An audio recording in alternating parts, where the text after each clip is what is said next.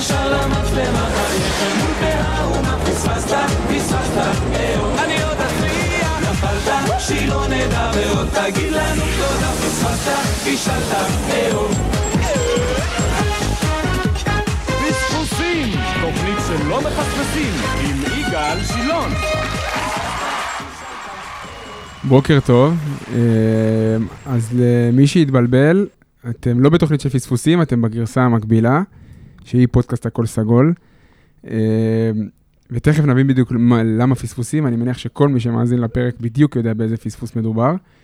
אבל אה, אנחנו ביום חמישי, 21 בדצמבר 23, שעת בוקר, אה, פודקאסט הכל סגול במהדורת BCL מפוספסת, אבל גם מרעננת במובן מסוים.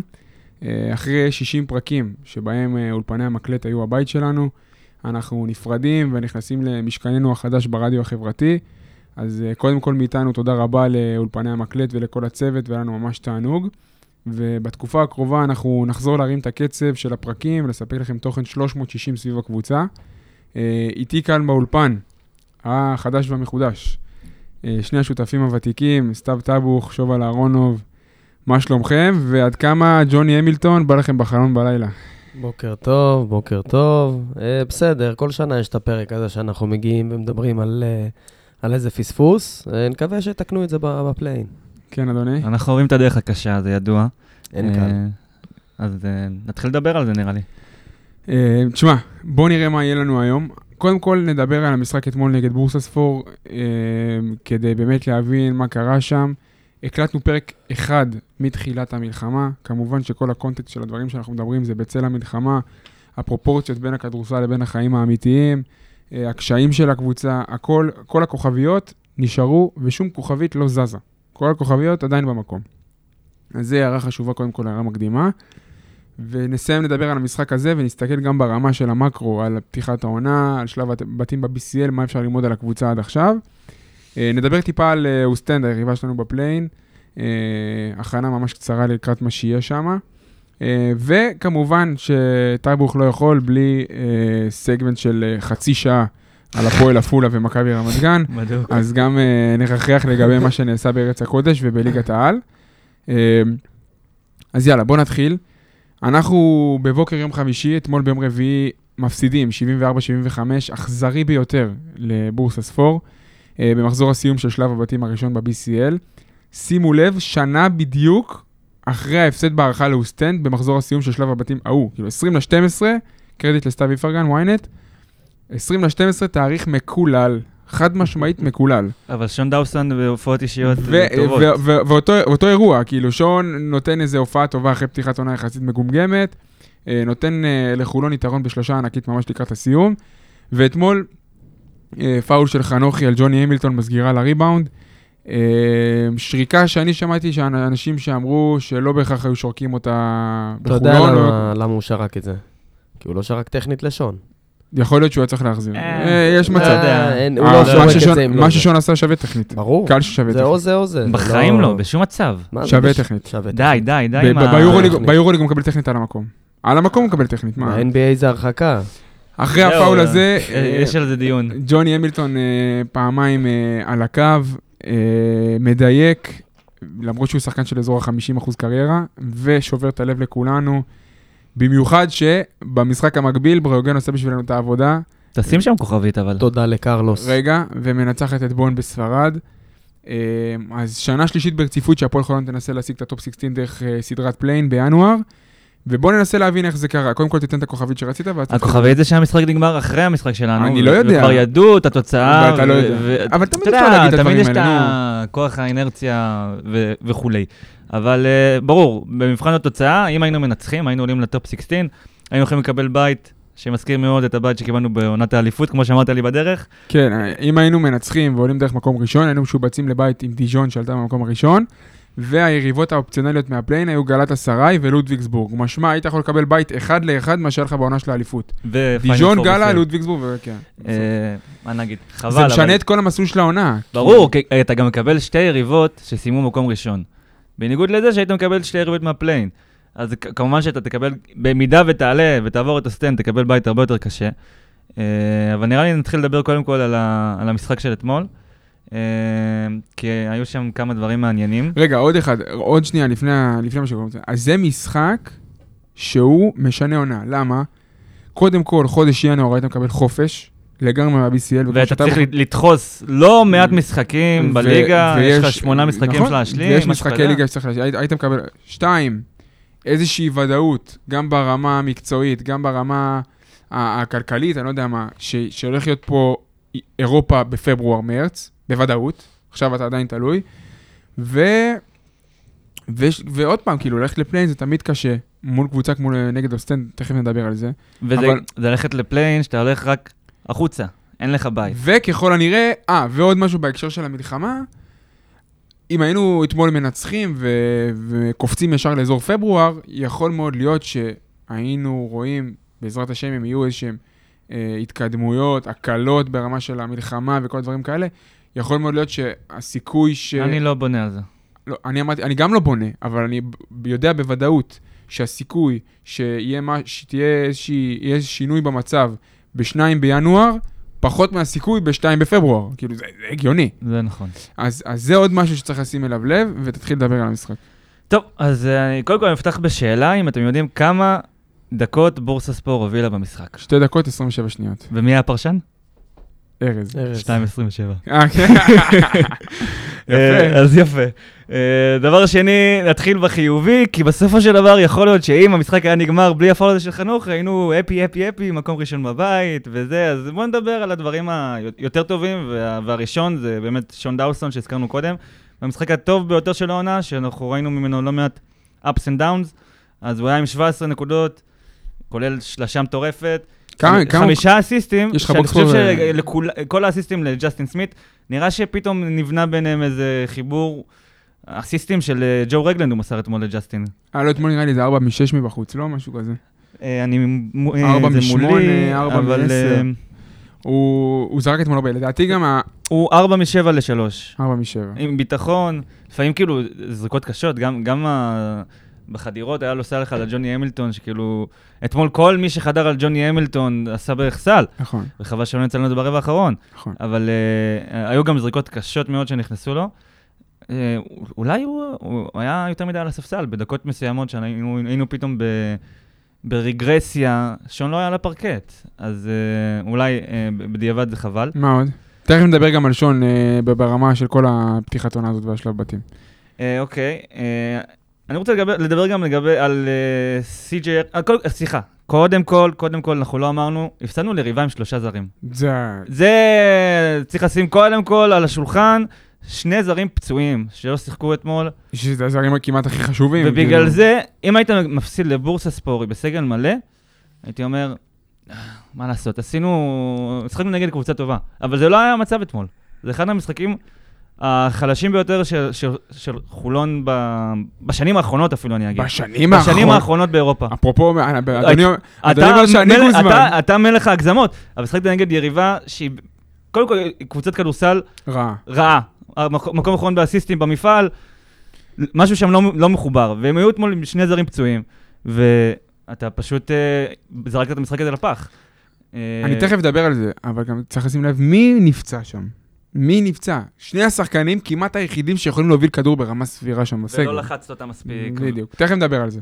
ואנטוני בראון, בשני משחקים נגדנו, 48 נקודות. תכף אני אדבר גם על בכל אנטוני. שאר המשחקים, 45 נקודות. תכף נדבר גם על אנטוני בראון. מה, אה, ב- ברמה הזאת של המשחק. ניתן לשבל את הבמה.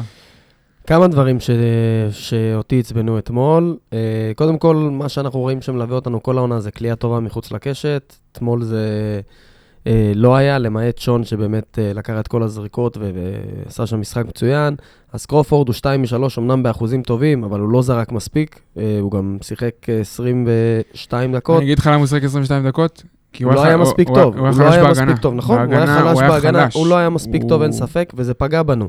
אה, באירופה, אחד כזה, אתה חייב אותו, אה, בטח עם היד שלו, ראינו במשחקים האחרים באירופה, קלאץ' טרו, הוא מגיע ל- לזריקות החשובות, לא- הוא בכלל לא מגיע אותן. לזריקות, זה מה שמאכזב. אה, נכון, הוא לא זרק אתמול מספיק, והוא לא היה במשחק. ועוד נקודה מאוד מאוד חשובה, ג'סטין סמית, שהוא מעולה, באמת מעולה, סליחה, טבוך, אה, אה, אבל הוא מבצע עבירות. מוקדם מדי.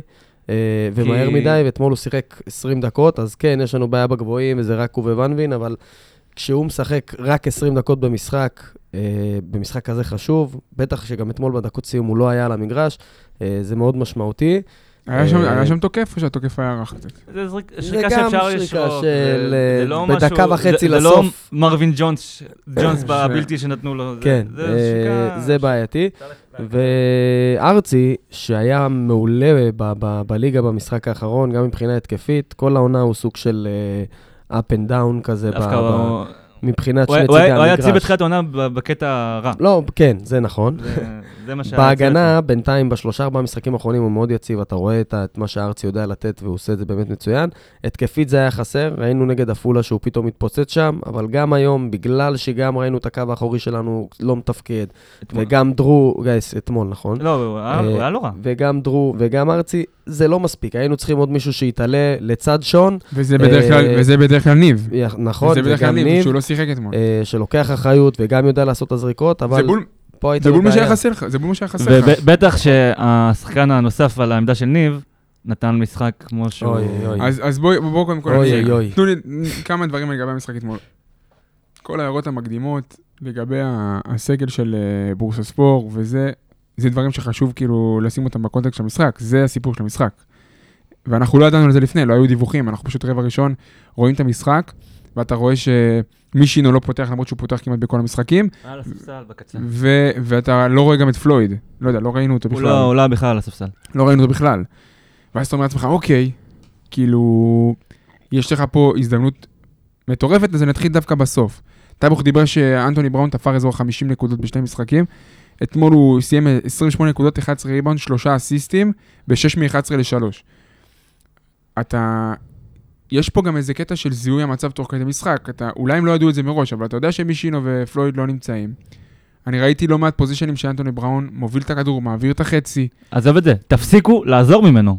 תפסיקו. גם ברמה לא של לעזור ממנו, אבל גם הגמד מי הזה. שמכיר את אנטוני בראון יודע שהנקודת תורפה במשחק שלו זה הכדרור וההובלת כדור.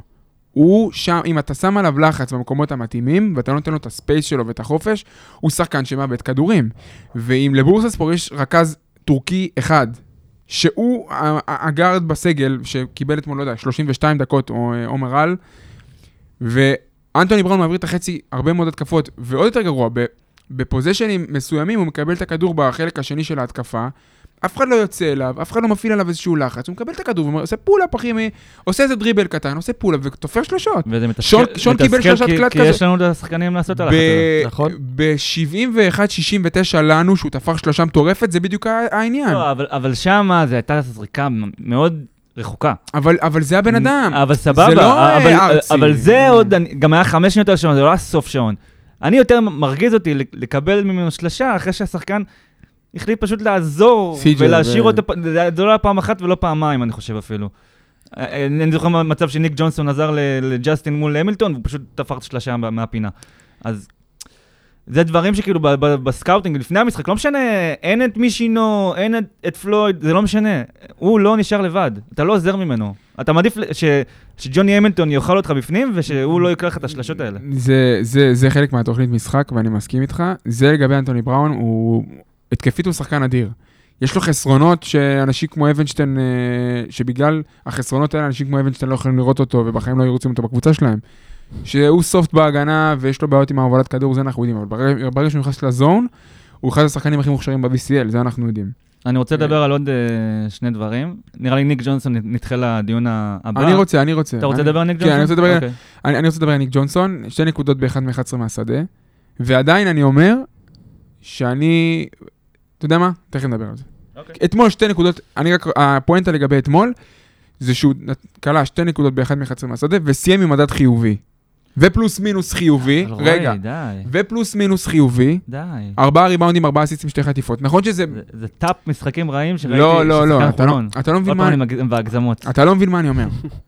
כמה שחקנים, כמה גארדים אתה מכיר שיסיימו משחק עם אחד מ-11 מהשדה, עם מדד חיובי ופלוס מינוס חיובי? סבבה, כי הוא כמה? עושה ריבאונדים אז ואסיסטים. וס- אז זה חשוב, צריך להגיד את זה, צריך להסתכל על כל התמונה. אבל הבן אדם... כשאנחנו מסתכלים על שחקן ומנסים להבין אם הייתה לו הופעה טובה או לא טובה, או אם המועדון צריך או לא צריך להמשיך את ההתקשרות איתו, אתה צריך להסתכל על כל התמונה. הבן אדם לא צריך להכניס את הכדור הטבעת אתמול, אם לא בהטבעה. בסדר, אחת. זה, זה, למה, אין שחקנים שמקבלים תופסים יום כזה? אני לא מצליח להבין. יש, אבל ש, שוב, זה לא משהו חריג, בקונטקסט נו. שכרגע ליגת אלופות, שאתה רואה ש, שהוא שחקן שמתבסס בעיקר על פיזיות, אתלטיות, mid-range, תגיד, לא עובד. מייקל יאנג לא הצליח לקחת אותו ב post-up. סבבה, אבל, אבל הוא עשה גם טעויות בהגנה, נרדם בהגנה. אז אתה מסתכל על ה impact ההגנתי שלו, אתה חושב, אוקיי, זה, זה משהו מעל הממוצע, זה משהו שהוא מביא לי, אבל כרגע ההתקפה לא מפצ... לא, לא קרובה ל, ל, להיות משביעת רצון, וגם בהגנה, אתה רואה שהוא לפעמים נרדם, סומך יותר מדי אתלטיות, עוזר במקומות שלא צריך, אז כרגע החסרונות עולים על היתרונות. אני לא חושב שהוא... אם לא יש לך- חושב שהוא כל כך התחבר עדיין ל- ל- Mm. לקבוצה, אה, וזה קצת רואים את זה. קודם כל הוא מנסה, הוא באמת מנסה, הוא לוקח את הזריקות, הוא עושה דברים לפעמים טובים. שאתה אבל אומר, הזריקות איך שהוא לוקח, הזריקות שהוא לוקח... הם לא זריקות טובות, אבל הם זריקות שלו. כן, הוא לא רק אחרי משחק. הוא ישב לו ב- על העונשין שם, על האוזן, ו- ולא לא עזב אותו, לא עזר. הוא באמת מנסה, הוא מנסה לקחת את העניינים גם אליו. ראית אתמול גם את התסכול שיוצא ממנו במהלך המשחק. תראה, זה משחק אה, חושך. כל, כל זריקה שאתה מנסה לקחת, כל לייפ, גם הפשוט ביותר, או גם אם היה עליו שתי שחקנים גם חצאי עליו, מרחק. גם חצאי המרחק שהוא עושה אותם אה, מ- מ- מתוך שינה. מה, מה לא עושים לא מספיק פגע. איתו? לא משחקים איתו מספיק, מספיק גב לסל. זה, זה נכון. משהו שהוא זה אז- נכון. הוא יכול לעשות אז טוב. אז הנה, אז אז אתה מתחבר אליי. וגם כשהוא מקבל את הכדור גב לסל, יש שם ספייסינג נוראי. זה כאילו- נכון. זה לא עובדים על זה מספיק באימונים. אני רוצה להגיד משהו, ואני לא יודע אם אני כל כך מדייק, אבל הקבוצה הזאתי אה, נבנתה אולי ברעיון ובקונספט של הקבוצה של סטף, נכון? של ה small ball, של שני גארדים שתוקפים את הטבעת, פורוורדים עם קליעה. יש שינויים, זה לא בדיוק אותו מודל, אבל אחד הדברים שהקבוצה של דדס ידעה לעשות הכי טוב, זה לדעת לזהות ברגע נתון את ה mismatch ולתקוף אותו בצורה של כאילו, אם יש לי פצע, אני מכניס לך סכין בתוך הפצע. ויש המון סיטואציות שאני זיהיתי שבמשחק אתמול לא הלכו לדברים האלה. אם אנחנו מדברים על הרכז הטורקי של בורסספור, שהוא undersized מאוד, והוא לא פיזי, וכל פעם שהוא קיבל מישהו אה, בפוסט, וכל פעם שעירבו אותו באיזשהו מהלך, הוא קיבל סל. ואם אנחנו מדברים על ג'וני המילטון, שדיברנו עכשיו שהרבה שחקנים עשו עליו נקודות. ברבע אבל השני... אני הייתי רוצה בת- לראות ברבע משחק- השלישי גם. אני הייתי רוצה לראות בסיטואציה כזאת, אם אני עוצם את העיניים וחושב על סטפנוס דדס, דדס היה משחק כדורסל פרימיטיבי, ופשוט אומר לשחקנים, כל position שיעלה לחסום, סי.ג'יי האריס מקבל אותו באחד על אחד, סלמת. זה היה אמור להיות המשחק. וסי.ג'יי עשה את זה, אבל הוא לא עשה את זה מספיק. היה לפחות שני פוזיישנים שהוא עשה עליו, אחד שלושה, אחד חדר עליו עד הטבעת. בריצה שלנו אז- הגדולה, אני אני חושב שהייתה ברבע השני. כל פוזיישן על הכל ג'וני עליו, המילטון. הכל עליו, כל נכון. פוזיישן. ו- והבן אדם היה עם ארבע עבירות, אני חושב, כל הרבע הרביעי. נכון, עכשיו, היה לנו גם דיון על זה תוך כדי. מה, ש... מה אתה עושה בתור מאמן, ולא עכשיו ניכנס לזה, כי זה באמת חפירה. האם טוב לך ללכת עליו ולהוציא ממנו את החמישית, כי בצבע הוא מושך עבירות ומושך תשומת לב, ובעצם מכווץ את כל ההגנה אליו, ברור שכן. או שאתה אומר, אה, נשאיר אותו על הפרקט ונמשיך לחגוג עליו, ונסמן אותו בהגנה ונחגוג עליו. במבחן התוצאה זה no-brainer אחרי הפאול שהוא סחט שם בסוף. נכון. בהתחשב בזה שבאמת, אה, אין לו באמת מחליף שם, אתה... מייקל יאנג נכנס לחמש, ויש שם את הטורקי... אה, טורן. טורן. אז ברור שהיה עדיף לשים לנו את החמישית, אין פה שאלה. אה, בטח שגם לא חגגת עליו ברבע הרביעי כל כך, והוא בסוף, בסוף תקע לך את השתי שתי זריקות עונשין האלה, אז שוב, זה לא, אין, אין פה שאלה בכלל. טוב, אז uh, המשחק אתמול uh, באמת נגמר על uh, חודה של נקודה, וזה היה אכזרי מאוד. Uh, בואו נדבר טיפה קצת מבט יותר רחב על הבית. קודם כל, האם הקבוצה עמדה בציפיות, ומה, ומה אנחנו מרגישים לגבי זה. אני אתחיל באיזה טייק וגם נתונים. זה בית שאנחנו הסתכלנו לחשוב על בקיץ, אמרנו בואנה איזה בית, איזה רמה, איזה קבוצות. בסוף הקושי בבית הזה היה השוויוניות. זה לא בית שהיה לך נגיד, סתם דוגמא, קבוצה ברמה של טנריפה או של הפועל ירושלים, שאתה אומר בואנה יש פה פייבוריטית מובהקת ואנחנו, יהיה לנו קשה לגנוב ניצחון. אנחנו לא הערכנו בקיץ, מה שלא הערכנו זה את השוויוניות המטורפת של הבית הזה, שפשוט כל הקבוצות, סיימנו 3-3, אני לא יודע, אני צריך לבדוק טאבוך, כמה פעמים בהיסטוריה של ה-BCL אני קרו, לא זוכר מקרה כזה. אני צריך לבדוק כמה, כמה בתים ב-BCL בפורמט הזה של השלוש שנים האחרונות, נגמרו ב-3-3 לכולם. ומה שמצחיק אתמול שבורסה ספורט העלו בלילה בחשבון הרשמי שלהם ציוץ, עשו סקרין שוט לבית, תהיגו את ה-BCL וכתבו להם כזה, מה, גם לנו, לנו לא מגיע לעלות? לא, אני גם לא הבנתי את החגיגות שלהם בסוף המשחק. אוקיי, ניצחתם את המשחק, לכו לטלפונים לראות מה קורה ב- כן, במשחק בדיוק. המקביל. לא יודע. לא הבנתי את זה. עכשיו, עוד משהו עכשיו בנוגע לשלב הבתים, ו... וזה משהו שרציתי להתייחס אליו. אנחנו הבנו בקיץ עוד פעם, קיץ אנחנו נותנים הערכות מסוימות, ובסוף העונה מתחילה ומתגלגלת, ואנחנו צריכים לראות אם פגענו או לא פגענו, או שבכלל, אתה יודע איפה אתה מתחיל, אתה יודע איפה אתה מסיים. אנחנו דיברנו בקיץ על קבוצה ששתי החוזקות המרכזיות שלה אמורות להיות הכלייה מבחוץ ומשחק ריצה. זה, כל השחקנים שהוחתמו, זה היה בראייה הזאת. גם הרכז הקודם שהיה, וגם הרכז אפילו שהביאו אחרי, המ- אחרי העזיבה של קייבר. אז אתה מסתכל על הנתונים, אתה רואה שהפועל חולון ירדה למקום השביעי במפעל באחוזי שלשות, 38.8 אחוז. הערה מקדימה, small sample size, סבבה, רק שישה משחקים. ואנחנו באזור המקום ה-20 בניסיונות למשחק. אנחנו זורקים רק 24.5 זריקות מש- לשלוש למשחק. שזה אומר, אוקיי, הרמה של הקליעה בסדר, אבל השאלה אם הקבוצה הזאת היא באמת, ב volume שלה, מנסה ללכת לפורט הזה של הקליעה מבחוץ, לא בטוח. והדבר היותר מעניין, מבחינתי, זה שהפועל חולון היא מקום 27 במפעל במדד ה pace. מה זה pace? כמות פוזיישנים למשחק. כמה פוזיישנים הקבוצה משחקת במשחק. הפועל חולון משחקת 70, פוז- כמעט 71 פוזיישנים למשחק. זה שם אותך ממש בתחתית של המפעל. קבוצות אחרות משחקות כמעט 75, 77, 80 פוזיישנים למשחק. הבדל של כמה פוזיישנים זה מטורף, זה כאילו, זה, זה, זה עוד אה, פוטנציאל לשש נקודות נגיד, סתם. סתם אתה רוצה נתון מפתיע ולא פנימי. רגע, וזה אומר שכביכול הקבוצה הזאת לא רצה מספיק ולא, ולא זורקת מספיק- מבחוץ, וזה משהו שראינו בשלב הבתים הזה, אה, וחבל, כי יש שחקנים שהפורטה שלהם זה משחק, כל, ה, כל הכימיה הזאת כן, שאתה אבל בוך זה- מדבר עליה, זה בין, פחות סי.ג'יי. נכון, אבל כל הכימיה בין ג'סטי סמית לשון, זה מבוסס על הריצה, וראינו את זה גם אתמול. ועוד משהו שחשבנו, אה, והקונספט הזה שנשבר זה ריבאונד, שבסוף הפועל חולון מוצאת את עצמה בסוף שלב הבתים כאחת מקבוצות הריבאונד הכי טובות ב-BCL. מקום רביעי. מקום רביעי, 38 וחצי ריבאונדים למשחק, וגם בריבאונד הגנה, 26.3 ריבאונד הגנה למשחק, top 5. זה אומר שלוקחים את הריבאונד הגנה, אתה, אתה שולט בריבאונד הגנה, אבל אתה לא מספיק, לא יודע, מפ- מפוקס או ממוקד ב, ב, ב, בפורטה שלך כדי לצאת קדימה לפאסט ברק, אתה מבין? אתה משחק מעט פוזיישנים. וזה משהו ש... ש... הוא קרץ לי מהנתונים. אתה רוצה להוסיף משהו לפני אני שמתקדם? רציתי לדבר על הריבאונד, שזה כאילו, מי צפה שאנחנו נהיה כל כך טובים בריבאונד בינתיים. אה, אבל כמו שאמרתי לך, זה לא מנוצל. זה לא מנוצל לא. להרים את הקצב של המשחק, נכון. וזה לא, לא מנוצל להרים עוד, אה, שלשות. מה רצית להגיד על הבית והחוץ? אה, האמת שכאילו, על- על- עלתה לי תהייה, כאילו, בסופו של דבר, המצב הזה, הלא נורמלי הזה, שקבוצה, משחק- אנחנו משחקים בריגה, זה שינה בעצם את כמה תוצאות של משחקים. כי יש השפעה לקהל לפה ולפה. ובמקרה שלנו, היו גם שני משחקי חוץ ללא קהל, וכל משחקי הבית הם ללא קהל. בעצם חמישה משחקים בבית, בבית הזה היו ללא רק, קהל. רק בריאוגן חוצה עם קהל. רק בורגן חוץ היה עם קהל והפסדת.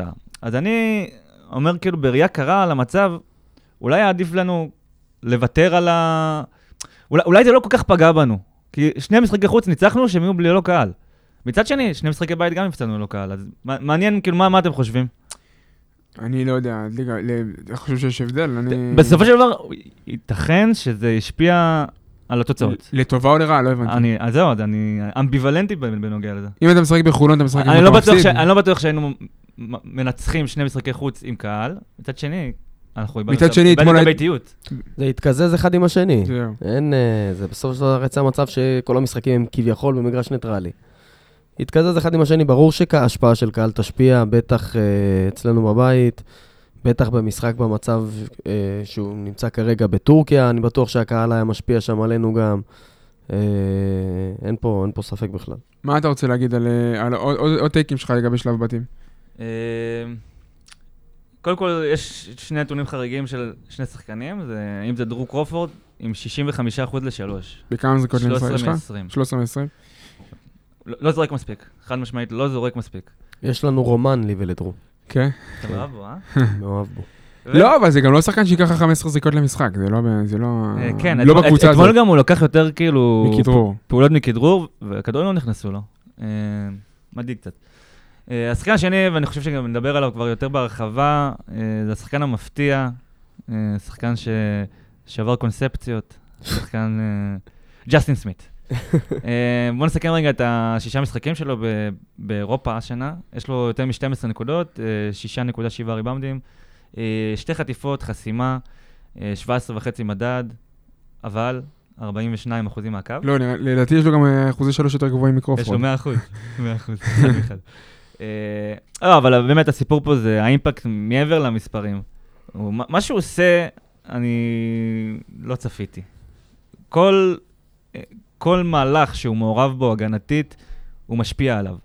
אם זה בחטיפות ואם זה בחסימות, שהוא ממלא את הסטטיסטיקה שלו ב, בדברים האלה, אבל לא רק, גם כשהוא פשוט עומד שם ומרים ידיים, אז הוא משפיע, כי הזריזות והאתלטיות והחוש שלו, זה, זה, זה דברים שלא לא, רואים ב, בסטטיסטיקה ב Proballers או ב, בסרטון ביוטיוב.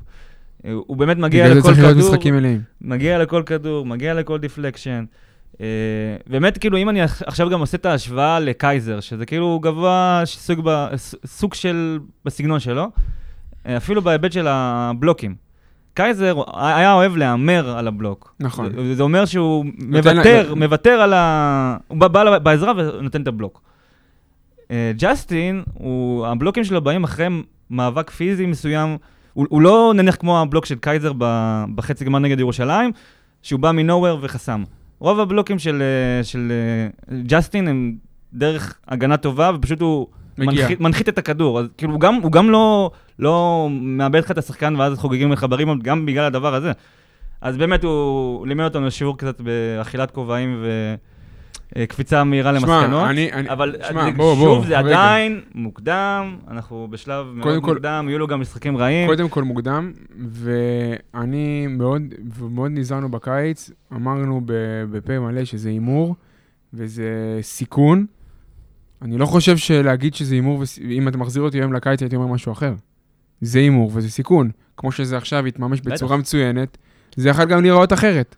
גם, כל, גם כל בפ- הכבוד... ב pre-season אתה גירדת, גירדת את כל הגוף, כל משחק שראית אותו, כי אתה אמרת איך זה יכול לעבוד. אז, אז, אז לא ראינו את הקונספט. בסוף להגיד שזה הימור זה הימור, אין מה לעשות. זה לא, זה לא ישתנה. הימורים, חלקם נופלים, חלקם מצליחים, וברגע שההימור מצליח, צריך לתת לקרדיט למי שהאמין בשחקן והביא אותו למרות הפרופיל שלו, והביא אותו למרות הביקורת, ולהביא אותו למרות שיש לו תכונות מסוימות שהעלו סימני שאלה, אם זה ה size, עם כל, כל מיני דברים כאלה. אז שאפו, שאפו למי שהיה מעורב בהבאה שלו. ואני חושב שבשלב הזה זו הצלחה, בעיקר בגלל שאתה לא מרגיש חוסר ב size, לא בריבאונד וגם לא בהגנת פוסט. והבן אדם לא, לא הפסיד jump ball כל העונה. לא הפסיד jump ball. אתמול כמעט, אבל אה, לא הפסיד jump ball. אז האתלטיות הזאת, הזריזות, משהו שנותן מאוד פלואידיות לקבוצה, ואני עדיין אומר שהוא לא מנוצל מספיק. אני עדיין חושב שמשחקת שמשחקת 70 אני possession מסכים. במשחק, התנועה לו אני כדור, אז- באמצעות הזריזות המטורפת שלו, הוא פשוט מגיע לנקודות קלות. אם אנחנו נרוץ. יותר, אנחנו נגיע לעוד מצבים שג'סטין, בדומה לשתי דקות שהיו לו אתמול ברבע השלישי. זוכרים אתמול את המהלך שבמתפרצת מצאו אותו ועם ה and one, זה. מהלכים שדמיינו בקיץ, וזה מה. שקורה גם על הפרקט, וזה צריך גם לקרות יותר. ברגע שנרוץ יותר, אנחנו נראה יותר את המהלכים האלה, נראה יותר את הדקות שהוא עושה את השלוש פעמים and one בדקה וחצי, שתי דקות, כמה שזה שמנצל לא את היה שם. הגבוהים הרהיטים. בדיוק, הוא טס את המגרש, הוא באמת מטוס, אה, והוא אתלט, אנחנו רואים גם שיש לו את את הניטור האדיר הזה, גורם לו לשהות באוויר, הוא יכול פתאום לשנות את היד או לשנות את הזריקה, אה, כמו אתמול שבאחד ה... יש, את הסרטון הוא עלה לטיקטוק המועדון, סרטון מטורף, הוא פשוט ניק ג'ונסון הרים לו כשהוא היה בכלל על הקו עונשין והוא הגיע לזה, אז זה- אומר הוא דרשני. אתלט מדהים. אמ, אז ג'סטין סמית, יש לו את החסרונות שלו עדיין, כאילו... אה, אין לו אסיסט אחד אז, אלופות. אז כן, אז בסוף... שאני חושב שציפו שיהיה לו יותר יכולת מסירה. זה, לא פוגם בקבוצה, זה לא שעכשיו הוא מקבל את הכדור ב- בשורט רול ולא יודע מה לעשות איתו. בסדר, אבל הביאו גבוה שמשלים אותו בק- בקטע נכון, הזה, זה אז נכון. אה, זה- בקטע הזה. זה מוביל אותך לנקודה הבאה. וזה מוביל אותי לנקודה הבאה.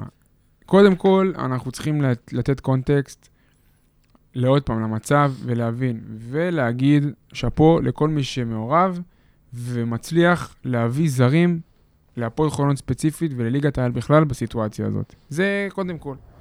ועוד יותר, כל הזרים שלנו בארץ, שזה עוד נקודה חיובית. עכשיו גם הפועל ירושלים יכולה להגיד את זה. אפילו, עכשיו אפילו הפועל ירושלים. מהרגע הראשון, כל הזרים שלנו. לא, לא, התבז... לא התבזינו פעם אחת. ולא... לא התבזן, מכיר את הסרטון כן. הזה של...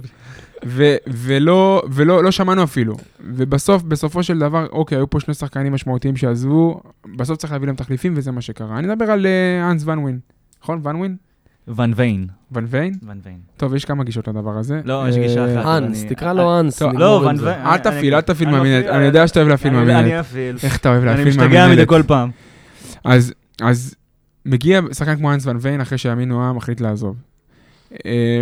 אנחנו מסתכלים על אמין אוהב ומה שהוא היה פה. הוא היה שחקן, כאילו, ההבאה של ון ויין היא, היא, היא לא פחות משינוי קונספט. כאילו, ברור שזה מכורח הנסיבות, אבל בסוף הקבוצה השתנתה. למה?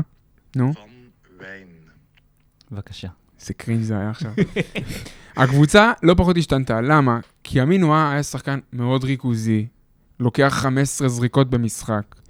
אה, ריבאונדר, טוב. יושב טבעת. חושב ישר על הטבעת, לא מעורב במשחק הקבוצתי, לפעמים גם מכריח.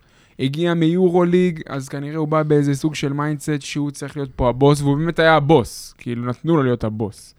אה, צריך להסתכל כמה זריקות למשחק, אבל אם אני מסתכל על הנתונים שלו מה-BCL, אני רואה שזה אזור 15 זריקות למשחק. באחוזים לא טובים, אחוזים לא טובים. אני חושב ש-13. לא לשתיים, אז מ- מ- דו-ספרתי מכובד למשחק של זריקות, ובאחוזים לא טובים, לא משלוש ולא... אחוזים בינוניים, בוא נגיד את זה ככה. ומגיע ו- אה, ון, ון ויין, אה, והוא שחקן אחר לגמרי. קודם כל, להביא שחקן בפרופיל הזה עם רזומה BCL מאוד מכובד של שני פיינל פורים, ושיחק בליגה צרפתית, ושיחק בליגה ספרדית, וטעם את אירופה. ואתם יודעים כמה אני אוהב גבוהים אירופאים לבנים, אני חולה על זה, זה, זה משהו שעושה לי כיף בלב. וזה שחקן שאתה רואה שהוא מניע את הקבוצה. עולה ל short roll, מחלק מסירות, בא לחסום, מתגלגל כ- החוצה. כמה אסיסטים היו לו אתמול? אתמול הוא סיים את המשחק עם 11 נקודות, 4 ריבאונדים, 5 אסיסטים וחסימה. ב-4, 11, ב- אוקיי, 4 מ-11 מהשדה. זה לא... מלא in and out. הרבה in-out ים, נכון. אבל אין ספק שירדנו בכישרון. האם הירידה הזאת בכישרון שווה לנו ב... בעלייה במשחק הקבוצתי? אני או איש- שאתה אומר לי, עדיף לי מפלצת בעמדה 4.5 שיתפור לי 17 נקודות למשחק. אני אישית יותר אוהב את הסגנון של ון ויין, לא אשקר, אבל יש לך בעיה, כל עוד ניק ג'ונסון לא הופך להיות scorer. בדיוק. אתה צריך עוד scorer. אם ניק ג'ונסון לא יכול להפוך לדבר הזה, החוזה שלו, לפי מה שאני יודע, נגמר בסוף הפליין, תבחן אופציות אחרות. אבל מה עם שון. דוסון? מה עם שון דוסון? יש לך גם את שון דאוסון, בגלל זה הוא היום, ב... ב, ב אה, נו, ברח לי ה... בכמות פוז... מהלכים שהוא מייצר, ברח, ברח, ברח לי המינוח המקצועי. הוא מקום ראשון בקבוצה. אבל אתה צריך שיהיה לך עוד מי- מישהו כזה. כל העניין בשון שאמרנו שהפלוס הכי גדול זה שאתה מקבל כאילו עוד גארד זר מבחינת היכולות שלו, שהוא scorer, עוד אחד שיכול לייצר נקודות, יכול לחדור, יכול לעשות דברים, וכישראלי, שלא נחשב לך זר, לא מתאזרח. לא נו, אז מה. הלחץ להביא עוד... אה, כי ניק ג'ונסון כרגע לא נותן לך את זה. אם יהיה לך גארד scorer, יכול להיות שזה יהיה ניק ג'ונסון בהמשך אם הוא יישאר, יכול להיות שזה יהיה מישהו אחר. אם יהיה לך גארד שהוא gunner, שהוא scorer, שהוא עושה את ה-15 נקודות לערב, ויכול לה... ליצור ולייצר נקודות, וזה ישפיע גם. לצד ונבין, זה גם ישפיע זה עליו. זה יהיה אה, מעולה. זה- יהיה אני מדהים. אוהב את זה. הרבה יותר מאשר את הסגנון שהיה לנו עם אמין נועה, שזה הסוג של תחנה האחרונה. עכשיו, אמין נועה שחקן יותר מוכשר ממנו. דרך אגב, הוא לא מצליח עכשיו באיטליה. לא- הוא לא מצליח. קשה אה, לשחקן כזה עכשיו. הוא לא פתאום מצליח, הוא להיכנס מקבל... לקבוצה שרצה ורצה יחסית הוא- טוב. הוא החליף את- מייק דאון. בדרטונה, ואתמול הוא מרים אזור 3-4 זריקות למשחק, ו- הוא ולא... שחקן הרבה יותר אה, מוכשר מיאנס, אבל קודם כל החוכמת- החוכמת משחק, האינטליגנציית משחק של אנס, אתה רואה ממש שהוא רואה איפה כל השחקנים נמצאים כל הזמן, הוא עושה דברים, חושב מסירה גם. חושב מסירה, שחקן אה, מאוד הוא קבוצתי. מאוד קבוצתי, הוא רואה את המגרש מצוין. צריך קצת לשפר את אה, הפינישים באזור של הטבעת. כן, זה גם זה יגיע. הוא קצת יוריד את החלודה, גם ברמת זה אני חושב. שיש פה ירידה. ברור. יש, כן, יש, יש יש. פה ירידה, אבל לא- ירידה. לא ירידה מטורפת. אה, אבל, אה, אה, הוא לוקח פחות זריקות למשחק, נכון. ו- זה כן. וצריך מי שישלים את הסקורינג. בדיוק. כרגע שון עשה את הקפיצה הזאת, ואני מצפה גם שיהיה לך שחקן זר שיעשה את הקפיצה הזאת. בדיוק. וחבל שבינתיים אין זה. במבחן התוצאה, בינתיים שני משחקים באירופה הוא הפסיד. עם המינועה היינו במעדן 3-1. אה, אני לא רוצה. להפיל את התיק עליו. אה, באמת, מה זה התיק הזה, אבל. שווה ל- ל- לציין את אה, זה. לא, בסדר, שווה נו, לציין. מה... אה, רוי כועס עכשיו. לא, זה לא קשור, זה לא... אתה צריך להבין מה, מה הבן אדם נותן לך. אם יש לך... ס- קודם כל סייז, הוא, הוא 2.08, הוא ארוך, אוקיי? זה כבר איזה משהו. הוא יותר מובהק, אה, יותר נוח לו בחמש, אני אפילו בשנים קודמות בדיג'ון, הוא אפילו שיחק בשלוש, אוקיי? אז עכשיו שהוא בחמש, בארבע חמש, יותר נוח לו. ההרכבים איתו נראים יותר מאוזנים. הוא בהגנה, בהגנה, סביר. סביר פלוס, פלוס, לא יודע. לא, אני אומר לך, אני ציפיתי לפחות. ציפיתי לפחות. גם ברמת ההגנה בצבע וגם ברמה שהוא מקבל גארדים בחילוף. וכל העניין הזה שהוא יודע לזוז למקומות הנכונים, לתת את האקסטרה פס לשחקן הזה, זה משהו שאנשים כמו ארז אדלשטיין מאוד מאוד מתרשמים, ואם ארז מתרשם, אז מי אנחנו הוא ש- משחק נכון, שנע- הוא משחק נכון. מי אנחנו שנערער על אה, ארז אדלשטיין, ובואו נתחבר לדיון של ניק ג'ונסון, סבבה? אני חושב שלא קשור, לא קשור למשחק אתמול. אם יש למועדון אופציה לקחת את השחקן הזה ולהמשיך איתו עד סוף העונה, צריך לקחת את זה. זה מה שאני חושב, ויש אנשים שיחשבו, שיתנגדו אליי, אני לא יודע, אולי שניכם. זה שחקן שהוא נותן לך יותר ממה שאתה רואה במספרים, וזו הקלישה הכי מאוסה בעולם, אבל זה נכון. ואני אומר לך, העדות לזה, הכי חזקה לזה זה אתמול. תראה לי כמה גארדים יחטיאו עשר זריקות מהשדה, ויסיימו עם מדד חיובי ופלוס מינוס חיובי. אתה מתי כזה? אז זה, אתה, אתה צריך לחשוב על זה. זה שחקן שאין לך שום שומר כמוהו ברמה ההגנתית, בגארדים. שום, שום שחקן הגנה. חבל שמחליטים לעזור לו ומפקירים את ה... זה דברים. אל, תשכח גם שהוא בא מסין, הוא לא שיחק, לא עשה pre season. הבן אדם משחק פה כמה, כמות משחקים כאילו לא, לא גבוהה, חכו רגע. נו, הקבוצה הזאת גם. צריכה... הקבוצה הזאת אין גם בעיה, צריכה... איזשהו- אבל- אבל אחרי- ה play-in, קודם כל צריך להסתכל.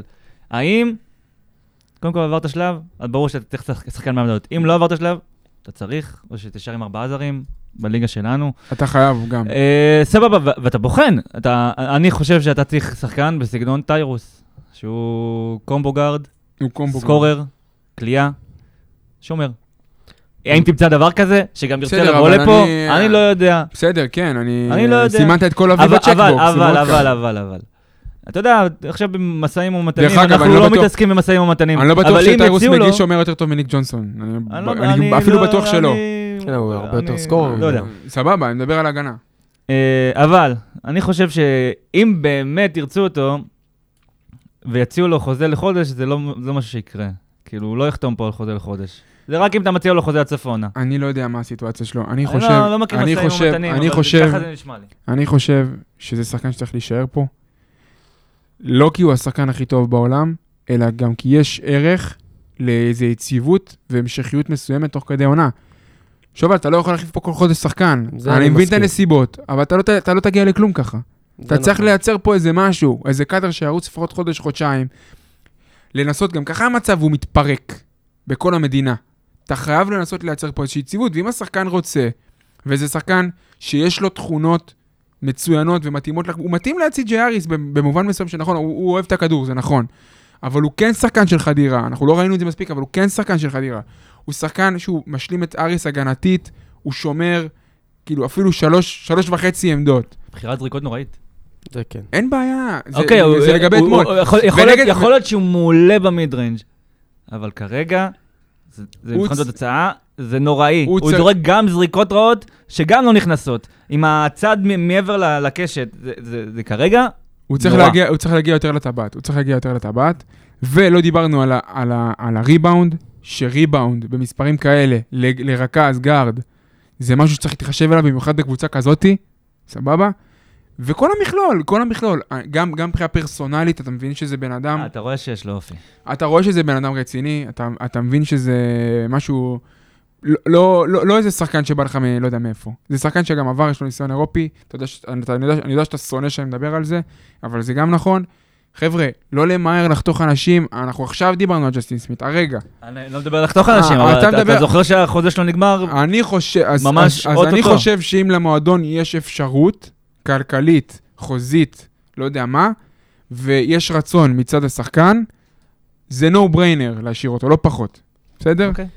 אני אגיד לך מה, הוא באמת שחקן טוב, יכול להיות שהוא היה אפילו השחקן הטוב ביותר שהיה פנוי בשוק באותו יכול, רגע. רוב הסיכויים אה, אולי. רוב הסיכויים, אין ספק, בטח מבחינת אה, רזומה והכל. מצד שני, אני מתחבר פה לטאבוך. אה, יש לנו בעיה של scoring בקו האחורי. אה, אמרנו, דיברנו על זה גם בתחילת העונה. סי.ג'יי הכי טוב באיזה עמדה? כאחד. כאחד, יפה. עכשיו, הוא לא אחד קלאסי, וזה ברור לכולם, אבל שם הוא באמת בא הכי הרבה לידי ביטוי. אה, וניק ג'ונסון הוא אחד הכי מובהק שיש. הוא רכז, אין, אין לא פה בהכרח, משהו לא אחר. לא מסכים עם זה. אה, הוא לא... יכול לא- לשחק לצד אה, עוד רכז. אין בעיה, לא הוא. יכול לשחק לצד עוד רכז, הוא עדיין לא הסקורר שייתן לך את ה-20 נקודות לערב. הוא לא אה, סופר כמו ריכוזי, שטיירוס כמו היה ג'ו. עושה, נכון, הוא לא- אבל הוא לא ייתן לך את ה-20 נקודות לערב, כמו שטיירוס היה משחק ליד סי.ג'יי, אה, או כמו שציפו לפחות אולי מקייבר שהוא- לתת את ה-15, 16, 17 נקודות לערב, משהו כזה. לא בטוח שגם קייבר היה אה, נותן לך... נכון, ברור שלא בטוח. אה, אבל יש איך פה הוא נראה בעיה. השנה בדיז'ון? מצד שני, אה, תשמע, אם יש את האופציה להשאיר שחקן כזה, צריך להשאיר אותו. אני מאמין ששחקן כמו ניק, עם, הניס, עם הניסיון שיש לו, עם השנים שהוא צבר אה, כשחקן באירופה, לאט לאט ייכנס יותר לקצב, יהיו יותר משחקים, יוכלו להכיר יותר טוב אחד את ברור, השני. מה. כמה משחקים אה, הוא הוא שיחק? לא, הוא לא יישאר ככה, זה הוא ברור שיחק חמישה לכולם. משחקים? שישה משחקים. חמישה, שישה משחקים? משחקים. הוא לא יישאר ברמה הזאת, זה ברור לכולם. אה, אז עוד משחק, עוד לא, שתיים, גם- עוד גם שלוש. יכול להיות שגם... כאילו, אתה תקבל החלטה, אתה. תקבל החלטה שהוא גם ייקח פחות זריקות במשחק. ויש לך שוב, עוד... לך- ואנחנו, גם אתה- אתמול לא היה את ניב. ניב היה מקזז לו אתמול איזה בדיוק.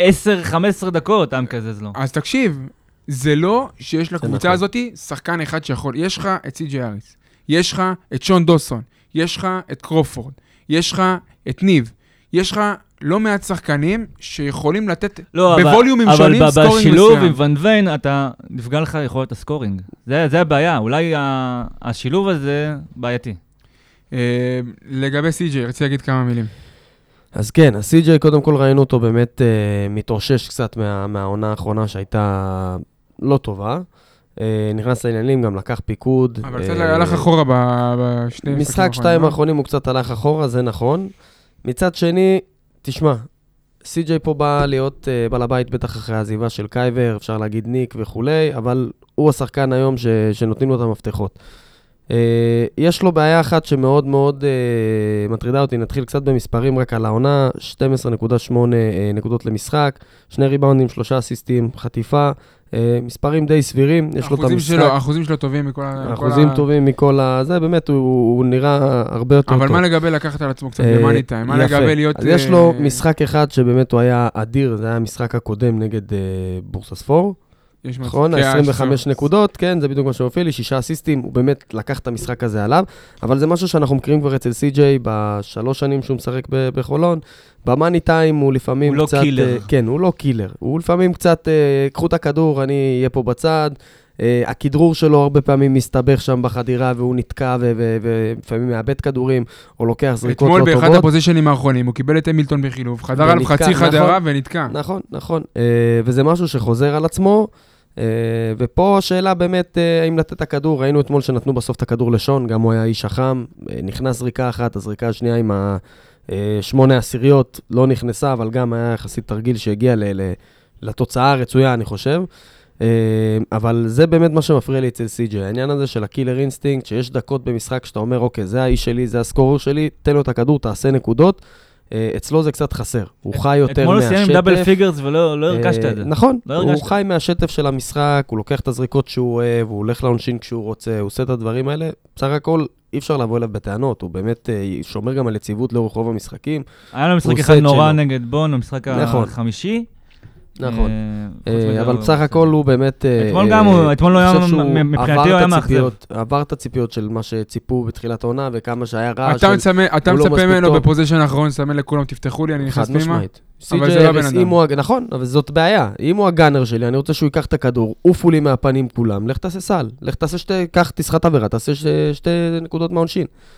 קח את המילטון בהתקפה האחרונה, לך עליו על הראש שלו, קח את הפאול, היה, היה לו ארבע עבירות, נכון. נכון? תעיף אותו החוצה, זרוק שתי זריקות, נגמר המשחק. זה משהו ששחקנים אחרים שהיו פה, היו עושים את זה. וזה ברור לך, ג'ו היה עושה את זה בשנייה, הוא היה עושה את זה חמש דקות קודם, ברגע שהוא היה מקבל את הרביעית, טיירוס מגיע היה עושה את זה, יש שחקנים, אנחנו כל הזמן משווים אותם אליהם, קורי. קורי, ברור, אבל במצב כזה אני מצפה שהוא ייקח את הכדור, עופו כולם הצידה, אחד על אחד, נגמר הסיפור, אה, ואת זה הוא לא עושה. אה, עוד נקודה שרצינו לדבר עליה זה הסגל הישראלי, אז בניגוד לשנה שעברה, פה באמת יש, אה, יש עומק. יש לנו חמישה שחקנים, שישה שחקנים, חמישה ברוטו, חמישה כן, וחצי ברוטו. משהו כזה, וחצי? חמישה ברוטו. אה, עם, עם אה, שחר, וחצי. חמישה ברוטו. חמישה ברוטו. כן. אה, ו... ו... אתה יודע מה, למה חמישה ברוטו? חמישה. חמישה, שחר חמישה. אמיר כרגע... באירופה הוא קצת פחות מספר. בליגה הוא משחק. בליגה הוא משחק, זה נכון. הוא גם נראה לא רע בכלל. אה, אבל קודם כל אתה רואה את העומק, כי יש לך גם כמעט בכל עמדה שחקן ישראלי שיכול לקבל דקות, אם זה ניב כמובן שדיברנו עליו, שגם הרים את הרמה שלו וסוג של לקח את ה... נקווה תפקיד שיהיה שלה- ב play-in. כן. נקווה. אה, הפציעה הזאת, כל פעם יש לו את הפציעה. בחודש הזה, וזה תמיד... אה, ה net rating שלו אחד הטובים ב- אה, בקבוצה. הוא מעולה, פלוס מינוס שלו בדקות שלו מצוין. לפרקט, אתה יכול להגיד בביטחון. שהקבוצה נראית הרבה יותר טוב. חד משמעית, הוא מנהיג את הקבוצה. אפילו אם הוא לא עכשיו מביא מספרים, הקבוצה נראית יותר טוב. חד. משמעית. אה, והוא גם עושה את הלחץ על הקו האחורי של הקבוצות היריבות נכון. הרבה פעמים, אה, והוא באמת לא, הוא נהיה מנהל- משחק, זה מה חד שלא יכולת. להגיד עליו גם לפני שנה. משמעית. עונה קודמת, הוא לא היה מנהל משחק כמו שמנהל השנה. חד משמעית. וקיבלת באמת ישראלי על, על, על כל עמדה, ואתה יכול ממש לשחק איתם, יש לך גם עומק בעמדת הפורורדים עם הישראלים, אם זה דרור, שאנחנו מקווים שיהיה גם בעתיד ויצטרף לרשימה, אבל שון וארצי וחנוכי שיכולים לשחק בשלוש וארבע, שון קצת פחות, אבל גם נמצאים שם בעמדה. שרפי דוחף מאוד את שון להיות גארד, כאילו, עם הכדור, רוב כן, ההתקפה, כן. ומקבל את ההחלטות ומריץ pick and roll ים, כאילו, זה נגד- אתמול זה עבד מעולה. זה נגד המחשבה הטבעית על שון דוסון. אני חושב שאין מחשבה אחרת. אם אתה נותן לו לעמוד בפינה, אתה מאבד אותו. אמ, אני, אני, אני, אני פחות אוהב שהוא מקבל את ההחלטות שון, יש, ממש יש לו בעיה בקבלת הוא- הוא ההחלטות. צריך לקבל את הכדור נכון. ב second action של ההתקפה. חי נכון. גם מהחלטות רעות. כשזה לא עובד, זה זה נכון. נראה מזעזע. שון צריך לקבל את הכדור כשהוא מקבל את הכדור, ואוקיי, או חדירה או זריקה. זה מה שצריך לבוא באותו רגע. גם מהחדירה הוא יכול לעשות את החצי חדירה ואת המסירות, ראינו את זה גם אתמול, והוא עושה את זה, באמת, אתמול זה היה משחק מדהים שלו. אה, הוא נראה לי מעולה. 12 אסיסטים 12 אסיסטים אה, בשתי משחקים האחרונים, תבדוק אותי. אה, נכון, היה לו שבעה נגד באר שבע, אני חושב. ומה שאני מאוד אוהב לראות זה את חנוכי בהגנה. קודם כל, הוא שם את הגוף שלו, הוא לא מפחד, ידיים תמיד גבוהות, שחקן מאוד מאוד ממושמע. אתה רואה גם את הרצון ואת הרעב ואת ה... אה, איך שהוא לומד מכל פוזיישן וכל דבר קטן שהוא עושה. אתמול היה משחק לא. צריך- אתמול הוא היה חלש. לא, צריך. לדבר עליו, אבל בראייה כוללת, הוא בינתיים. יופי של תחילת קדנציה. מצוינת. אל תשכח, בטח בקבוצה הזאת, אולי, הוא הישראלי הכי חשוב שלך. אני אני מסכים. בקבוצה שאין לך אני גבוהים, מסכים. מה קורה ש- מה קורה אם אין לך את חנוכי? אני מסכים. אין לך עומק ב- ב- בקו אני- הקדמי בכלל, בכלל. הוא אני הישראלי מסכים. הכי חשוב שלך, אפילו יותר משון. אני מסכים, הוא באמת, אה, גם הוא הרים את הרמה שלו. אני מסכים עם שוב, אבל אה, בקטע ההגנתי. בקטע ההגנתי הוא... ההגנתי הוא... תענוג. עזבו בליגה בינתיים, אני בינתיים לא סופר את מה שקורה בליגה, לא ובינתיים כרגע. הוא שם מאוד מרשים. באירופה הוא טוב, היו ירידות, נניח נגד בריאוגן בחוץ, היה שם רבע אחרון קצת חגגו עליו, אבל באופן כללי, ב- ב- במיוחד בהגנה על גבוהים, הוא מפתיע זו לטובה. עונה ראשונה שהוא משחק אה, ב-BCL, והוא מראה שהוא לא נופל שם ברמה אה, מהשחקנים שכרגע שיחקנו מולם, גם מבחינת הפיזיות, גם מבחינת ההגנה בצבע, הוא חוץ באמת מג'וני חזק. המילטון. בסדר, ג'וני. המילטון, אה, לא, לא הרבה עומדים איתו. אה, אבל הוא באמת, הוא לא נופל מהארבע האחרים שהוא שומר עליהם, והוא באמת עושה עבודה טובה. ובכלל, הוא בחור מאוד חיובי, אתה רואה את החיבור שיש לו על המשחק, אתה רואה את זה שכולם באים אליו וכולם... אה, הוא- ההיבט הפיזי, הוא. לא היה כל כך פיזי נכון, בעונה הוא- הוא- הקודמת. הוא גדל, הוא הוא גדל. התרחב והוא עבד קשה, הוא- והוא נורא נורא טכני. אתה הוא רואה שכל פעולה שלו זה אחרי רוטינות של אה, אלפי, אם לא מאות אלפי פעמים שהוא עשה את זה באימ- באימונים אישיים. אני חושב שהוא הולך למסעדה הטריפולטאית בשוק הפשפשים, אתה מכיר? לא. שם הוא אוכל, אוכל, גדל, נהיה מבסוט. אה, וגדל ממש, אז- האמת שהוא באמת גדל, אה, הוא נראה טוב, הוא פשוט באמת נותן את העבודה. אה, אין לנו טענות, לא, אין, אין. טענות לחנוכי, באמת כיף לראות אותו. נקודה אחרונה, דיברנו קצת על ארצי, אבל גם ארצי, אם יש שם יציבות בהתקפה, זה יהיה משהו אחר. לא, אבל אני- כי בהגנה אני- הוא, הוא נותן את שלו, אבל כש- הכלייה מחוץ לקשת, לתת את ה... אתמול גם, הוא נתן שבע נקודות, משהו כזה, באחוזים רעים. באחוזים רעים, אבל אם הוא יקלע אפילו, דיבר, כתב, אני אה, אבל עשיתי את תקעו ה... אותו עם הכדור בסופי שעון. אין בעיה. עשיתי את הכתבה בתחילת העונה, את הטור על, אה, על ארצי, ודיברנו על, על הכלייה שלו, שכמה חשוב שהיא תהיה יציבה. היא תהיה יציבה, הוא באמת יהפוך להיות ה-3ND הקלאסי שאנחנו נכון. צריכים, עם ההגנה שלו, ובהגנה אנחנו רואים שהוא נותן, הוא קשה מאוד לעבור אותו, הוא גם פיזי, אמנם הוא קטן. לא, אבל הוא אבל לא- הוא לא פיזי הוא לא והוא- רק אה, three and D. אה, לא, הוא לא רק, לא, אבל אם יהיה לו את הקליעה, אני- הוא יהיה בול המשבצת כשהליגה- הזאת. כשהליגה הייתה ב hold, אמרתי תמיד שהוא הנפגע המשמעותי ביותר, כי הוא עושה הרבה נקודות מהפיזיות בתוך הצבע, ובליגה זה הרבה הרבה יותר קל. באירופה הוא נתקל בקירות. אבל והוא- תסכים איתי והוא שאם מתקשה, הוא- כמו שניק ג'ונסון מתקשה. יש הבדל. אם הוא ירים את במיוחד בליגה הקליעה- של היום. תסכים איתי שאם הוא מרים את הקליעה. לאזור ה-33 אחוז, לא מדבר איתך אה, 35 פלוס, אה, 33. 33 אחוז זה יחסית נמוך, אני... לא, נכון, אבל- נכון, אבל לא. בשבילו, הוא לא שמה. אם הוא מרים לאזור ה-33 אחוז, יש לך פה שחקן שיכול לתרום הרבה הרבה יותר. גם בריווח, אנחנו רואים הרבה פעמים הוא בא בריווח, הוא מצופף את המשחק. אני מניח שזה גם בא בגלל חוסר ביטחון בכלייה, אז הוא פחות אה, בין- מרגיש בנוח לקחת כמה צעדים אחורה ולקבל שם את הכדור. אה, וזה גם תוקע אותך. היו אתמול לא, כמה פעמים שסי.ג'יי קריירה- מכדרר, מכדרר, מכדרר, קריירה הוא כבר היה בדברים שאתה אומר מבחינת קליעה. הוא- נכון. הייתה לו איזה ירידה לא מסוימת. שמר על יציבות, נכון? הוא לא שומר על אה, יציבות. אני מקווה שהוא יחזור ל- אם הוא. יגיע לשם, הוא גם יהיה, לדעתי, יהיה מצוין. טוב, כמה מילים על... אה, אנחנו קצת קצרים בזמן. אה, בואו נמשיך לכיוון ה play-in. אה, אוסטנד, אני לא אחפור על הקבוצה הזאת בחפירה מטורפת. בשניים בינואר, נכון טייבוך? אנחנו פותחים את הסדרה נגד אוסטנד. או שניים או שלושה בינואר. הטוב משלושה משחקים. שאלה ראשונה, איפה תיערך הסדרה? אין לי מושג, אני לא יודע. כאילו, אוסטנד יארחו אצלהם בבלגיה, אבל השאלה איפה אנחנו נארח. אנחנו, אני- הראשון יהיה כנראה בריגה.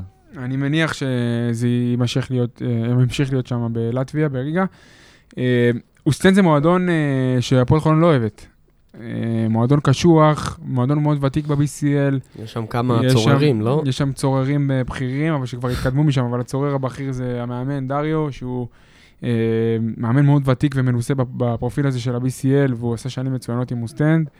אה, במאזן ההיסטורי ב-BCL הם מובילים עלינו 3-1, הם ניצחו אותנו פעמיים בעונה של דרוקר. פעם אחת הם קלעו עלינו 100 נקודות בבלגיה, פעם שנייה הם ניצחו 59-56, באחד המשחקים המגעילים בתולדות היכל הטוטו. כן, אחד המשחקים אחד הנוראים. המשחקים הדוחים בתולדות היכל הטוטו, זה היה משחק עם אוסטנד בעונה של אה, דרוקר, לדעתי, סטף היה על הקווים? לא. או חרוש או סטף. דרוקר כבר לא היה לדעתי. אה. שנה שעברה, 1-1, ניצחנו אותם אצלנו בבית, ובדיוק אתמול, לפני שנה, הפסדנו להם בבלגיה, אה, בהארכה. יש לנו עכשיו scouter. בלגי. שהוא, אה, יש לנו גם עכשיו את אה, ון ויין, שהוא בלגי, הוא לא שיחק שם, הוא. שיחק ב- הוא שיחק באנטוורפן, ביריבה המושבעת. וכשאנחנו מדברים על אוסטנד, אנחנו לא עכשיו ניכנס לפרטי פרטים כדי להבין את הקבוצה הזאת, אבל בסוף אנחנו מבינים שהמודל הוא אותו מודל, יש שם פורוורדים אה, שנה אחרי שנה שמביאים פורוורדים גם מקומיים וגם זרים, שנותנים שם תפוקה. אנחנו רואים את אה, טורמן, ששנה שעברה שיחק שם ועשה לנו צרות, התקדם ליורוקאפ ונותן שם מספרים יפים מאוד. אה, בגארדים יש להם את חליל אחמד, ששנה שעברה היה בהפועל שבע. באר שבע. אה, יש אנשים שחושבים שקוראים לו קליל עמד, אני כופר בזה לחלוטין. אה, יש להם את סם ון רוסום, שאנחנו משחקים, מכירים אותו, שחקן ותיק מאוד. פטריק מקו כבר לא שם? פטריק מקו היה שם, וכבר לא שם. היה לו בעיה בדרכון, לא? ex Golden State. נכון, אני לא זוכר, אני לא יודע בדיוק למה, אבל הוא כבר לא שמה. אה, ון רוסום כבר לא שם, אה, ון רוסום שמה, עבר יורו ליג יורו-קאפ משמעותי, גארד מאוד ותיק. אה, וכל מיני בלגים כאלה שהם נשארים שם שנים על גבי שנים, ז'ילה וכל מיני כאלה שאנחנו מכירים אותם ממפגשים קודמים. אה, שחקנים שהם מאוד קשוחים, קבוצה שהיא מאוד טקטית, יש לה סייז מקדימה, וזה אתגר. האם זה אתגר בלתי עביר? אני לא יודע. הבר- הברירה הייתה לקבל את קרשיאקה בלי יתרון באיטיות. שזה טלפון מצחי הנגבי אחרי המשחק. בדיוק, זה בלאגן בקרשיאקה, אז אנחנו, בקטע הזה אנחנו בסדר. כמובן שלפני הסדרה אנחנו נעלה תוכן אה, מקיף אה, סביב הסדרה, כדי להכין את המאזינים בצורה הכי טובה שיש. אני מאמין שזה יהיה לא פשוט, אבל מצד שני אני לא פוסל את האפשרות שאפילו נעבור ב-2-0. אה, אני בטוח שזה יהיה מורכב, אבל אנחנו נקווה אנחנו לא קבוצה שעוברת ב-2-0. כן? לא, אם... את אם- עברת. אה, ב-2-0. נכון, זה היה מפתיע. איגוקיה עברת ב-2-0. נכון. אה, טוב, אז זה לגבי ה-BCL. הלאה לליגה, טאבוך, אה, דבר איתי על הליגה, כי אני לא מצליח להבין מה כל כך קורה פה. האם כל האירוע הזה שנקרא כדורסל ישראלי בצל מלחמה, זה אירוע שהוא הוא טוב, הוא מכבד את עצמו. אה, אני חושב אה. שאמרת קודם נו בריינר על משהו שהוא דווקא... יש עליו ספקות. אני חושב שפה נו בריינר היה חייב לחזור. חד עכשיו גם משמעית. כאילו, לפעמים קצת מגזימים בנוגע למצב. בסופו של דבר, יש לך פה, יש לך פה ליגה, כל הקבוצות התייצבו, חלק עם יותר זרים, חלק עם פחות זרים, אבל בראייה הכוללת, אה, רוב הקבוצות ראויות. אה, אני עוד מעט אחלק את זה לפי טירס וזה, יש קבוצות פחות טובות. אה, ראויות. ראויות, אפשר להגיד ראויות. אה, אנחנו צריכים להבין, יש לנו עוד המון משחקים להשלים. יהיה לך משחקים, יהיה לך שבועות של שני משחקים בשבוע, כמו בשבוע הבא, שאנחנו נפגוש את קריית אתא ביום שלישי והפועל חיפה ביום שישי. זה הולך לקרות הרבה. בגלל זה גם החשיבות להעפיל לטופ 16 בלי הכאב ראש הזה של ה play-in, היה כל כך משמעותי. אה, שוב, אנחנו יודעים שעכשיו האולם יהיה מלא, בניגוד לשני המשחקים הראשונים ששיחקנו, אה, והמון המון המון זרים לא, לא חזרו.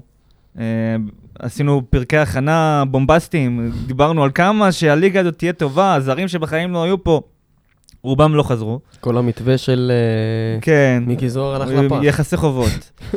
אה, רוב הקבוצות התפרקו באמת מנכסיהן, אה, גם הרבה מתאזרחים לא חזרו, אבל אה, הצליחו למלא איכשהו את החלל.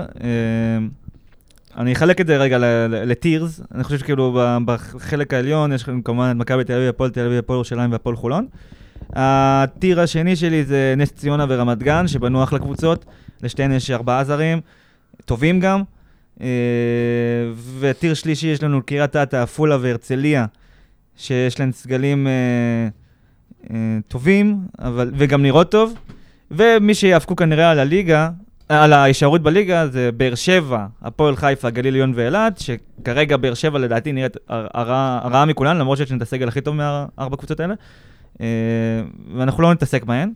אני חושב אבל בר- ברמה הניהולית, חזרנו קצת ל- לימי הקורונה, שכאילו אפילו יושב ראש המינהלת לא יודע אם משוחק היום משחק או לא, וגרפיקות שמים לך שחקנים שלא לא בקבוצות יותר, ובאותו יום יש לך מחזור שלישי ומחזור תשיעי. קשה לבוא בטענות בגלל האילוצי לו"ז, אבל זה, זה באמת פוגע ב, בשם טוב של הליגה. כי אנחנו רואים בכדורגל שזה אחרת. בכדורגל יש לך מחזור, שהוא מחזור, משחק מרכזי שהוא באמת מרכז את רוב הצופים אליו, ופה בליגה שלנו זה לא ככה, ובגלל זה קוראים לנו חוג, אז זה קצת מבאס. אני אגיד לך מה הדבר שהכי מפריע לי על כל ההתנהלות. זה, אני לא יודע אם שמת לב, בימים האחרונים היו ישיבות על, אה, על להקפיא את היורדות, לא להקפיא את לא, היורדות. זה לא יעשו את זה, גם לא לא זה- צריכים לעשות את זה. לא משנה אם יעשו או לא, חייב להיות, חייבת להיות החלטה חד משמעית, מבחינתי היום. כמה שיותר מהר, לא יכול להיות שקבוצות יעלו לשחק כבר שלושה, ארבעה מחזורים, כמה היו? שניים, שלושה יותר מחזורים? יש לך- עפולה ששיחקה לך כבר את אה, סיבוב, אתה לא יודע כמה. וחולון שיחקה שני משחקים. אז בסדר גמור, או מכבי תל אביב שיחקה משחק אחד. לא יכול להיות שקבוצות יעלו לשחק, שאתה אפילו לא יודע אם יהיו בסוף יורדות או לא יורדות, לא, או מה יהיה. יש, מה זה לא יודעים? יש יורדת, יש יורדת אחת, סופי. אתה, כמו שאתה מכיר את הכדורסל לא, שלנו, אין שום זה- דבר זה סופי. משהו שלא יבטלו. אין דבר כזה. אין בעיה, למה- אז למה צריכה קבוצות- לצאת, אז למה קבוצות לצאת, מביאות זרים? אין בעיה, לא, אני, מסכים איתך, אין אין, דבר בעיה. כזה. אז צריכה לצאת הודעה רשמית של המינהלת, יצאה הודעה רשמית. חד משמעית. וממשיך כל הבלאגן. בדיוק. כי כי אה, גליל עליון יש לה אינטרס אין בעיה, שלא תהיה יורדת. אין בעיה. והפועל חיפה יש לה אינטרס שלא תהיה יורדת. אז ברור שכל אחת מושכת לנו- לכיוון שלה. ברור מה- לנו, מה- זה לא משהו שיש פה- שיקרה. ברור שיש את האינטרסים הפוליטיים הקטנים של כל, ה, כל קבוצה ושלה, כל אחד עם הבעיות שלה. בסופו של דבר, אם המינהלת הוא זה שמאגד את הכל, הודעה חותכת לא לדון בזה יותר. לא, לא צריך להיות בכלל. שמועות כאלה נגמר. ודברים כאלה. מה, מה קורה בליגה? מה, אנחנו שיחקנו נגד אה, הפועל עפולה ונגד הפועל באר שבע. נגד באר שבע. באר שבע נחשבת כרגע לאחת החלשות. היה משחק... לא אה, נגד כולן זה יהיה ככה. שבוע הבא שוב, אנחנו משחקים נגד קריית אתא והפועל חיפה. שני משחקים שאנחנו אמורים לנצח. קריית אתא קצת יותר טובה, אבל אנחנו אמורים לנצח. אני חושב שבליגה... שלושה אה, זרים יש לה. בליגה... אנחנו צריכים... אה, גודס חוזר להיכל ביום שישי, יופי. עם הפועל חיפה. יופי, ויש קהל. ויש קהל. יש יש קהל. יש יש קהל. פרחים, צריך לדאוג לפרחים. פרחים, צריך שלט, צריך... אה, בעיה. גודס צריך לקבל כבוד... אה, מה, וזה צריך להיות ברמת הטקס נראה לי. כן, אם אתה שואל. אותי, טקס וסרטון. טקס על המסכים. טקס, סרטון על מסכים, ברור. תמונה כן, ופרחים. ברור, כן, כן. חייב. זה- יום שישי בצהריים, יופי. שישי בצהריים. כפיים מהקהל, והבן אדם מביא פה אליפות. יש בירה בסעידה לפני זה? יש מצב. אז זה, בליגה שלנו, אני חושב שמה שחשוב, הערך הכי חשוב בליגה כרגע זה לשחק. כל משהו מעבר למשחק. כאילו, אה. אני מאוד, אני מאוד רציתי לבוא ולהכין זהו, נתונים. חזר- חזר הקהל, הזרים אבל- של הקבוצות הגדולות. אבל איך אני יכול לבוא זה ולקחת טייקים. לתת זה טייקים. מקצועיים על המשחקים נגד רמות. אה, קבוצות שיש להם שני זרים, שלושה זרים? אה, יש לך קבוצה אחת עם שני זרים, גליל עליון. בסדר, טאבוך, אבל אתה אתה מבין את הסיטואציה שהיא לא אופטימלית לאף אחד. נו. שוב, הזרים גם חלשים, זה לא זרים שהיו מגיעים לפה בשנים האחרונות. בדקת כמה משחקים איתו? הפועל חיפה זרים חלשים. בדיוק, אז ה-level של הזרים ירד.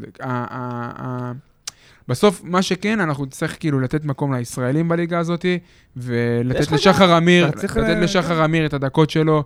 שיקבל 15 דקות ומעלה למשחק בליגה. אה, זה חשוב בעיניי, זה ערך, ומבחינתי, צריך לראות לאן העסק הזה הולך, כרגע מה שחשוב בליגה זה לשחק. אני אגיד לא, לך את אבל האמת, יש יש לך את התחושה הגדולות, יש לך נס ציונה ורמת אבל גן שנראות טוב אני מאוד. מבין שאתה מנסה לשכנע אותי, אני מבין, לא אבל יש לי תחושה... אני לא אומר שאף אחד נראה איתך, אני לא בא בביקורת לאף אחד. מה שאני אומר, זה שלי קשה לבוא ולתת טייקים מקצועיים על מה שאני רואה שם. על מה שראית נגד באר שבע ועפולה, מקבל. נגד כל הליגה. מקבל. נגד כל הליגה. אני לא יכול לבוא ולהגיד עכשיו איזה מסקנה לגבי שחקן של, אה, של בני הרצליה. לא יכול לתת עכשיו מסקנות חותכות, להבין מה אני רואה. אני לא מבין מה אני רואה. מלא. עוד פעם אתה נכנסתי. אתה, אתה, אתה לא מבין מה אני אומר? כאילו, מה שאני אומר. זה הזוי. אני מבין, אבל אתה צריך- אתה צריך לחלק את זה. יש לך קבוצות שכן, יש לך קבוצות שלא. הליגה במצב שאני לא מסוגל כרגע לבוא ולתת טייקים מקצועיים על סמך מה שאני רואה. זהו. זה המצב. והרצליה בסגל יותר טוב ממה שהיה להם בתחילת אוקטובר. אין בעיה, אתה נכנסתי למקרים פרטניים, יש פה קבוצות שהתרסקו. הפועל חיפה התרסקה. בסדר. אז, אז, אז יש, ממוצע מסוים, הממוצע ירד. זה לגבי הליגה. אנחנו הולכים לחודש ינואר, שהולך להיות בו הרבה ליגה, והולך להיות בו סדרת play-in חשובה מאוד נגד אוסטנד. למרות שפספסנו אתמול, אני מאמין שאפשר לקחת את זה ולנצל את זה. אני, השיטה של ה-BCL, עוד איזה משהו, קשה כבר, זה קשה, זה כל כך קשה כבר, זה. שנה אחרי שנה, שאתה אתה נמצא שם, והכל על הסל הבודד הזה, ואתה מרגיש כאילו העונה שלך מתרסקת או קמה על, על החטאת עונשין. מצד אחד זה כיף, יש בזה את היתרונות, אבל כשאתה מעורב בזה, זה מאוד קשה. זה מאוד קשה שאתה מעורב בזה, הייתי רוצה להיות ביורו קאפ, 18 משחקים קארט בלאנש, לא, לא, להיות, להיות בשקט ולא יודע מה, וננצח כל משחק 20 הפרש. ולנצח כל משחק סתם, זה 20 לא- הפרש. לא בהכרח. ולנצח כל משחק 20 הפרש. אה, חבר'ה, איך היה לכם במשכננו החדש? תענוג. וואלה, התחלתי תענוג, להתרגל. חוץ אני מה... כן? נמרח פה אם אתה רואה, אני לוקח את המיקרופון, וואו. הדבר היחיד שמפריע זה הצבע האדום. זה כתום, זה כתום. כן, אנחנו מה, אנחנו נצטלם עם הקיר הזה? זה אני לא יודע, מקסימום אני יכול לעשות נצטלם- בפוטושופ, להפוך את זה לסגול. נצטלם בחוץ. אה, חבר'ה, שיהיה לכם אה, פתיחת שנה אזרחית מוצלחת, ובהצלחה להפועל חולון בשלב ה play-in ובליגה, ומה שנקרא, אל תפספסו פספוסים, כאילו זה, זה כיף, אבל זה יכול גם לבאס.